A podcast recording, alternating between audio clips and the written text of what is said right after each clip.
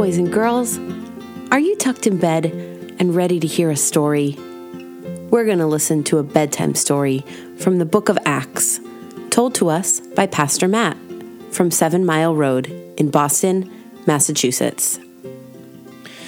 Well, one of the beautiful things that Jesus' church does sometimes is this they co mission gospel workers. Um, what I mean by that is they send people from the church out on a mission.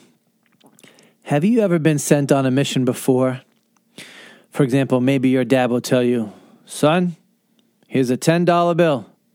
I need you to walk down to the corner store and I need you to buy some bread and some milk.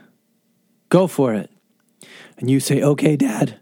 And you take the $10 and you go down to the corner store and you realize that the milk is $3.15 and the bread is $2.47 and so you have enough money to also buy some Sour Patch Kids. And you come home and you said, Dad, here's your milk and here's your bread. Mission accomplished. Or maybe you're on a team and the coach says to you, Hey, See number 17 over there? He's scoring too many points. I need you to go out there and play good defense on him. I don't want him to score again. You stick as close to him as possible. If he's chewing bubblegum, I want you to smell it. I don't want you to let him score one more time. And you go, okay, coach. All right, coach, I'll do it, coach, because you said coach. And you go out on the court and you try as hard as you possibly can to do a good job of playing defense. Or maybe you're in a class and there's a brand new kid at school that day and they just moved to your city and they just got to your school and the teacher trusts you. So she pulls you aside and she says, Hey, I have a mission for you today. I want you to make sure that that new kid over there, that they are valued and loved and welcomed. Can you do it? And you say, okay, I can do that. And the rest of the day, you work really hard at the mission that your teacher gave you. Well, sometimes the church does that with her workers. She sets them apart to go do a great mission for God. Sometimes it's in another country. Sometimes they have to learn the language that the other people speak and they don't speak yet. Sometimes it's just in a different city, or sometimes it's a different role in the life of the church. One of the things that we often do when we co-mission someone is we lay our hands on them and we pray for them. Well, in this story, we're going to see one of the times that that happened in the earliest church. So they spent a lot of time together. And we know the things that they did together. They devoted themselves to the teaching of the gospel, and they would participate in the meal that Jesus gave them, and they would share life together, and they would pray and worship God together. And so, in the church at Antioch, there were some men who had pronounced roles in the life of the church.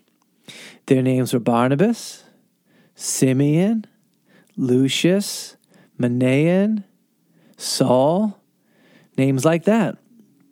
And one time when they were praying, they got a sense that the Holy Spirit was setting apart Saul and Barnabas to go on a missionary journey that meant that they were going to leave the city of Antioch behind and they were going to go from city to city to city to city and telling people about the gospel together. God was calling them to that work. And so they continued to pray, and they even spent some time fasting, abstaining from eating so that God would see the urgency with which they were praying. And the day came when they were ready to send Saul and Barnabas off together. So everybody gathered and they were praying and they laid their hands on them. Now, when you read that in your Bible, they laid their hands on them. Does that mean that they punched them in the head? No. Does that mean that they gave them a noogie and rubbed really hard? No. Does that mean that they tickled them on the ribs and then their tickler spots? No. Probably what they did was they either took their hands and laid them on their shoulders or laid them on their heads. And it was just a physical way of saying, God is with you in this work. God's Spirit is with you in this work. He's going to give you the power to do what He's called you to do. We're going to show everybody in the room that you are specially being set apart and commissioned for this task. And so they gathered around and they laid their hands on them, and then they sent them off. Isn't that a beautiful thing? Do you know that we do that sometimes in our church?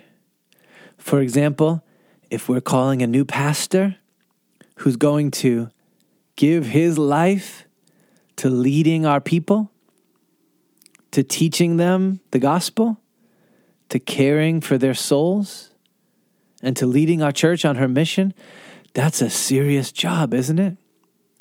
Well, we try to listen to the Spirit of who He would have do that work with us.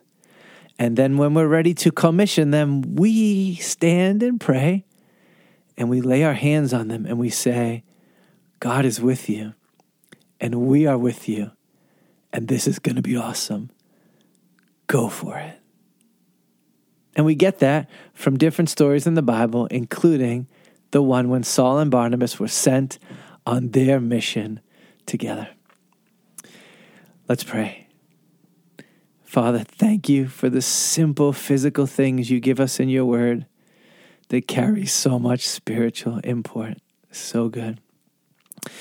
And I pray that you would raise up gospel workers across the planet and that their churches would pray and fast and lay their hands on them as they send them off into their work. Amen. All right, it's time for bed. Good night. Sweet dreams, and thanks for listening. To find out more information about our church, Google Seven Mile Road, Boston.